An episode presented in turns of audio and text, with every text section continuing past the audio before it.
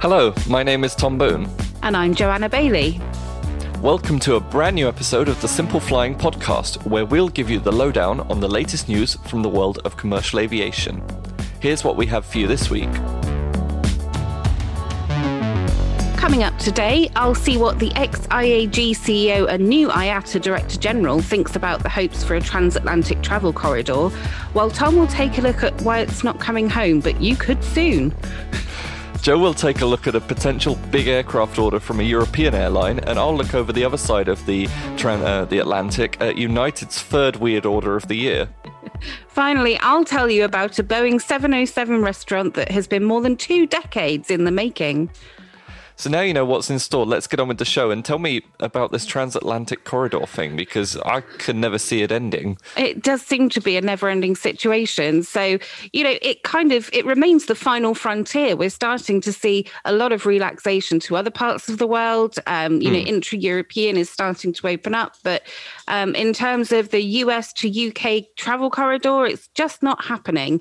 Um, yeah. And if you remember, back at the start of June, we heard the CEOs of several major airlines who are, are normally quite, um, you know, harsh competitors with each other, all coming yeah. together to call for this opening to happen. It was uh, the CEOs of American, British Airlines, uh, Airways, uh, Delta, British JetBlue. Airlines. Sorry, I'm not awake yet. Um, United, Virgin, the US Travel Association, and Heathrow Airport. Um, and they all practically begged for the corridor ahead of the G7 meeting. Mm. Um, sadly, the G7 resulted in no such agreement being made. Um, however, Willie Walsh thinks that it was just bad timing. Um, so, the former boss of British Airways parent IAG and now IATA's Director General believes that some relaxation will happen in the coming weeks.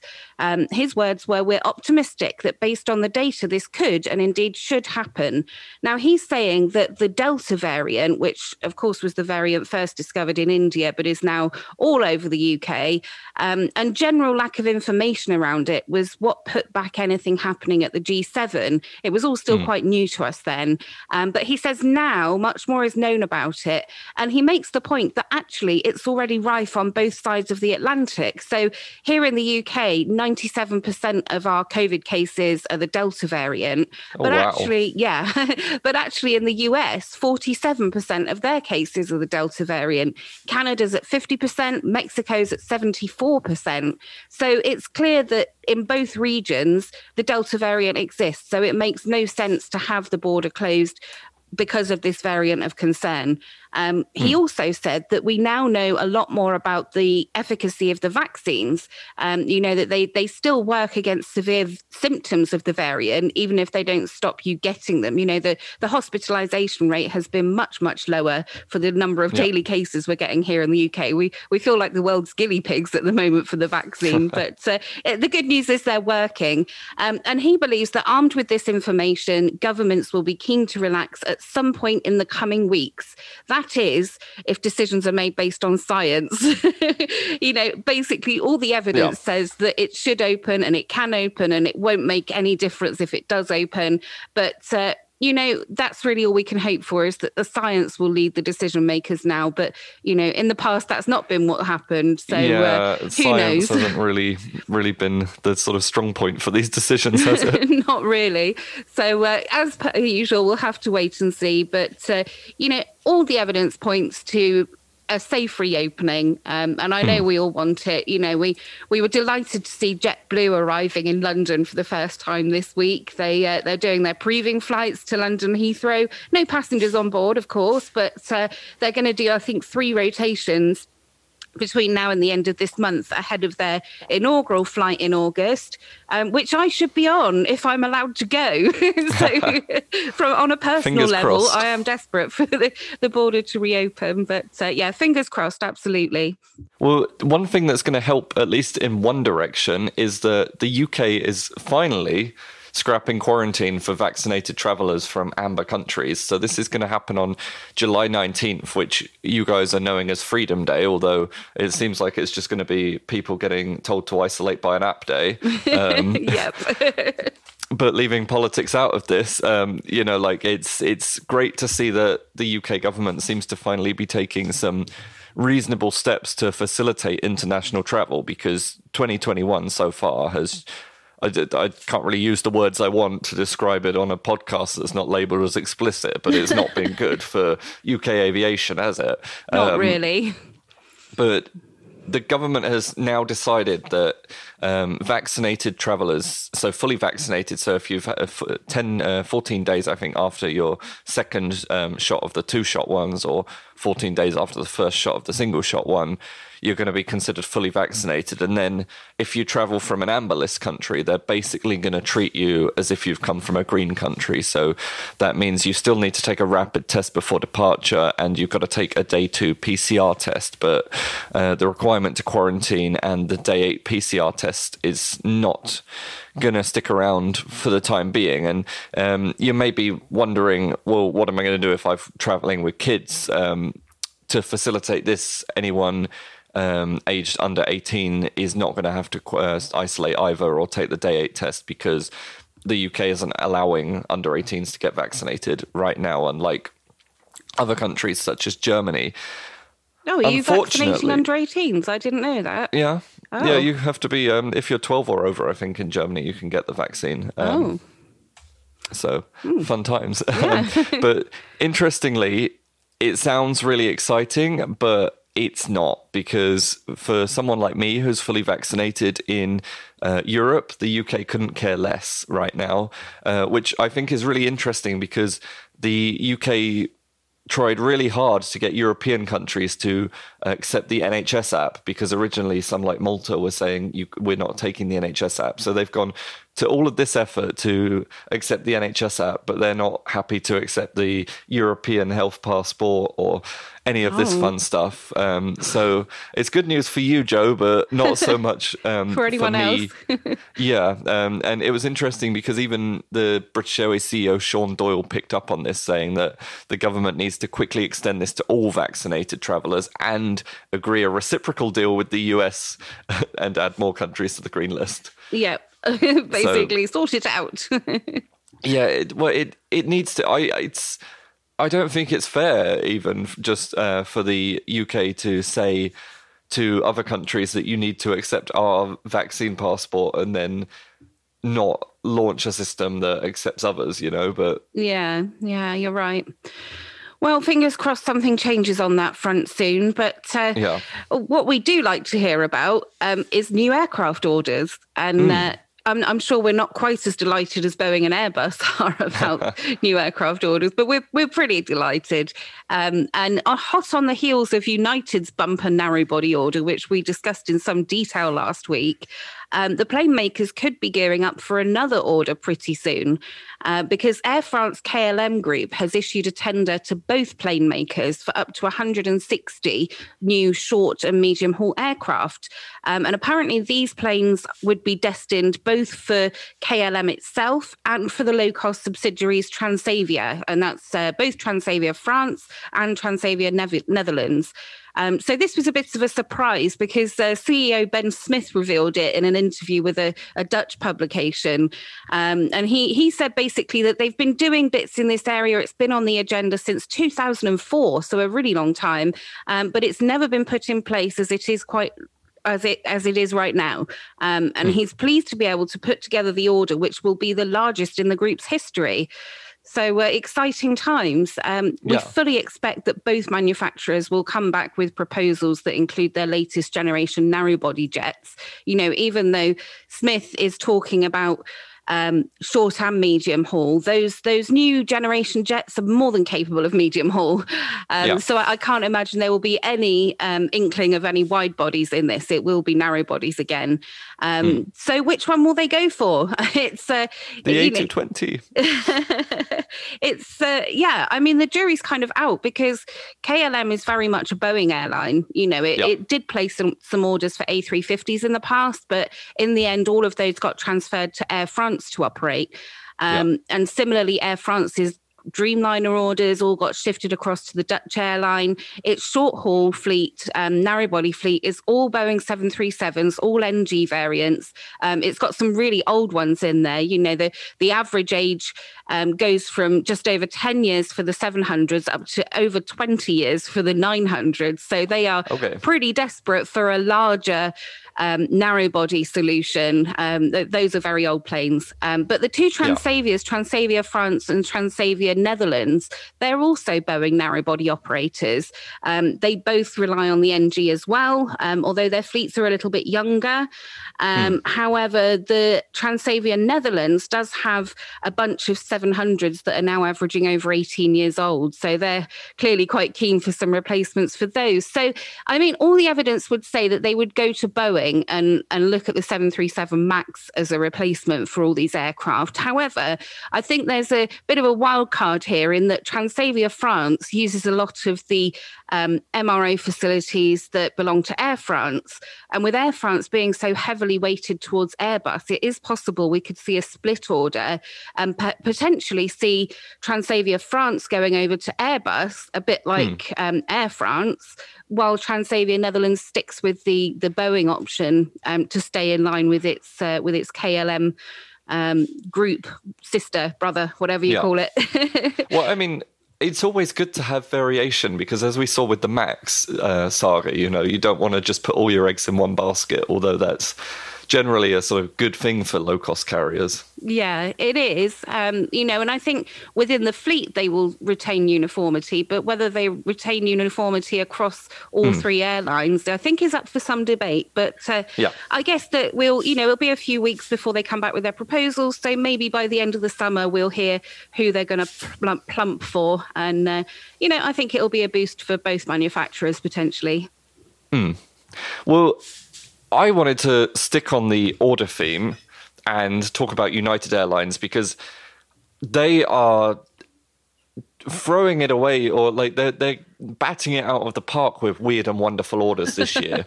Um, Buy everything. I mean, yeah, pretty much. I know you mentioned um, the huge order last week, but we've got another 200 aircraft orders potentially this week. So the airline revealed now that it wants to have electric planes that it can fly by 2026. And it's signed agreements to acquire 100 of these 19 seater aircraft from a company called Heart Aerospace, but also the partner airline, uh, Mesa Airlines, who runs United Express, has signed up for another of the 100 planes. So you know, it's it's very much keeping with the airline's sort of eco, um, it's it's eco. Um, I don't know the word. Goals. yeah, eco yeah. goals. Eco goals. Thank you, Joe. Um, it's very much sort of sticking with that because United has been sort of very fairly this year. We want sustainable fuels. We want to cut our emissions. We want this. We want that. Um, it's interesting though because I've always, like f- fully electric flight has always been a divisive topic. I remember sitting in a talk at the Paris Air Show in 2019 where um, I think it was the lead of innovation at Airbus said it's just Im- uh, impossible to make a sort of reasonable sized narrow body that can carry enough people that's mm. fully electric. Yeah. Um, of course, this is going to be not so big. It's only going to carry 19 passengers um, up to 250 miles, so not even that far. Um, they reckon it's almost United... like an air taxi, isn't it? Like a larger, like an air yeah, minibus, like I a, guess. it, it, yeah, exactly. That that's what it would be. Um, I reckon. So they they're reckoning that um, it should be able to fly by the end of the decade, but they're hoping within five years that it will enter commercial service, which is quite ambitious, I think, considering that you know, like we haven't really heard much about this plane, uh, other than Finnair said it was interested in it a couple of months back. Mm. Um, you know, five years to sort of nail down the design, build test aircraft, and then achieve certification for the plane. I, I'm not saying it's not doable, but I, I do think it's a little ambitious considering yeah. it's a new, new technology. It's not even like yeah, you're not like relying on the uh, tried and tested jet engine. You know, like yeah. electric aircraft is going to be completely new because you know like what if the the power dies. Um, yeah. You know, you can say the same about jet aircraft, but I don't think it's as likely. Um, but anyway, you know, it's interesting because the aircraft are going to have zero operational emissions because obviously the motors are powered by batteries. But I'm not sure the aircraft can be called totally carbon free because we don't know where the electricity to power the aircraft is going to come from, and it could come well come from like coal power plants or well, this is the uh, this is the thing about all these electric planes and electric Hmm. cars. You know, they're only I mean, yeah, they're emissions free at source, but that Yeah. power came from somewhere, and until there's enough wind farms or solar panels or whatever to provide all the power for all these vehicles, all we're doing Hmm. is burning more coal to produce electricity. So it's like, Yeah. you know, you can't walk around saying you're carbon free because you drive a, an electric car because you've got a Tesla because you know you're, you're still using the power from your house. So unless you've got Yeah. a completely grid free home that powers your hmm. car, you, you're just kidding yourself. Sorry, rant Yeah. over. well, what I do think is interesting is straight away United has said that the aircraft could be seen in the likes of Chicago O'Hare and San Francisco. So you know they they they have serious plans for this. Obviously, Yeah. Um, I just kind of wonder what we're going to see next because you know it comes. Um, last week we had the 200 Boeing orders and the 70 Airbus A321 Neos. Two months ago we had 50 supersonic aircraft from Boom Supersonic, with 15 of them being firm, and they want to be flying by 2029. And then even in February we had um, 200 alongside Mesa Airlines again electric um, air taxis for 60 mile c- connections. So Yeah. you know this is the electric minibus and that's the uh, taxi so they're going to have 400 of these flying electric things maybe by the end of the decade if they get what they want i'm just waiting for them to sort of order the the have airship that you love so much next the flying buttocks, as we like Yeah. to call it. you know yeah, it's just, why not? like i mean good on them for ordering but i genuinely wonder how many of these are going to stick because you know it just seems like they're throwing Mud at every all wall. of their eggs at everything right now Yeah, yeah. Oh, I, I don't know. It's a, it's an interesting strategy, and it's Yeah. kind of weird to see an airline being quite so frivolous with Hmm. its investments in the face of what we've been through in the last couple of years. Um, and it does feel a little bit like they want to try everything. It's Yeah. like you know, just calm down a little bit and wait and see. But uh, I guess with all these contracts, you know, if the technology doesn't prove itself, I'm sure they've got it all tied up with lots of small Yeah. print that says if it doesn't meet these criteria, we can back out with no penalties at all. So. Yeah. um, you And know, I, mean, guess like, it puts them at the front of the queue if it ends up being good, and if it's bad, then Yeah. they can walk away. So, Yeah, and good on them for actually doing something because you know they while they're looking at electric planes that other people are saying aren't going to happen. Uh, you know, like BA is kind of in with its uh, hydrogen plane, but a lot of airlines are sort of just sitting back and waiting, and that was the whole problem we had with sustainable aviation fuel because everyone was sitting back and waiting, and the people that did go for it are now paying a premium because it's just not cost effective. Yeah, um, yeah. because people are sitting back and waiting, and you just kind of need everyone to go in at once. yeah, definitely. Well, good luck to them, and I'll uh, I'll Yeah. be delighted if they do have all these different things flying around in the in the next 10, 15 years. It will be cool. So to wrap up today, I wanted to um, just chat through a little story. It's not a particularly groundbreaking aviation story, but it was a lovely story that caught my eye last week. Um, you know, we we've seen old jets used as lots of different things, like hotels, office space. You know, some people even build their homes in them. Um, Yeah. So it's not unusual. I want to do that. yeah, me too. but a pair of Palestinian twins who are called Atala and Kamis Al Sarifa, they're following the trend by turning an old 707 into a restaurant in the West Bank. Nothing unusual there. But the project has been like 20 years in the making. These Hmm. brothers actually bought the plane back in 1999. Um, apparently, they were they were working on a construction site when they became aware of a Boeing 707 gathering moss near Kiryat Shmona in the north of Israel, um, and they went to the the owner and approached the owner to buy it. And in the end, they got the plane with no engines for hundred thousand dollars. So a bit of a bargain, really. Um, you know, they didn't mind not having the engines because even if the plane had been operational, they couldn't have flown it where they wanted to go because there are no airports in the West Bank. So Yeah. literally the only option was to transport it by road. Um, these brothers paid $20,000 to a haulage company to move the 707. Um, and the trip took 13 hours to complete. Um, and Yeah. of course, it was further complicated by the the kind of strong divide in Israel. They had to coordinate with the authorities on both the Israeli and the Palestinian sides. Um, roads had to be closed.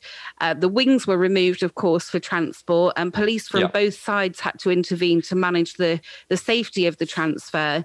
Um, so it arrived in early 2000, and straight away they knew that they wanted to turn it into a very special restaurant. Um, however, there was a, around that time there was an uprising in Palestine, which um, you know erupted in lots of violence, and they basically had to put their their plans back. Um, and then when they were ready to restart, coronavirus came and slowed things yeah. down again. Um, but now you know they're at the stage where it's almost ready, and it looks pretty cool. Um, do check it out on our site. Um, they've so they've they've reattached the wings rather roughly. They they don't look like they'd stay on for very long if it actually had to fly. Okay. Um, but they've they've done the, they put the wings back on ish. Um, they've done the groundworks around the planes. there's lots of parking, and they're going to turn into a bit of a garden. And they've even secured a pair of clapped out air stair carts from Ben Gurion Airport. You can still see the Hebrew writing on the side um, to provide the access to the doors of the plane. Um, but the, you know the biggest changes have been on the inside. They've completely fitted out um, the floor with a nice wood flooring. They've um, yeah. installed um, a lining and white paint on the inside. There's spotlights on the ceiling. You know, it looks very homely. And there's even a couple of air conditioning units in the in mm. the hmm. cabin, which is going to be a must in the sweltering heat of Israel. Um, well, they can send one here. so yeah, tables and chairs still need to go in, as does a catering kitchen, but they're well on the way. They think it's going to be open within a couple of weeks. Um, and they want to they want to call it the Palestinian Jordanian airline restaurant coffee shop Al Safiri Nablus. So it's not um, not. Can we like suggest adding another word to that? it's not the catchiest name for a restaurant, but I guess you know when you're serving meals in a Boeing 707, you don't need a catchy name because people yeah. will know. I get the feeling people will just call it the plane restaurant. But, yeah, uh, we're just going to the plane. but they're very colourful characters. There's some awesome photos on our site. Do check it out if you've got a minute because it was uh, mm. it was really good fun. Um, so yeah, I think that's about all we've got time for today. I hope you enjoyed this podcast. And as usual, we welcome your feedback at podcast at simpleflying.com. For more great content, you can visit our website at simpleflying.com or find us on social media. Simply search for Simple Flying. If you enjoyed this podcast, please leave us a rating on your favourite podcast player. Thanks for listening. Bye.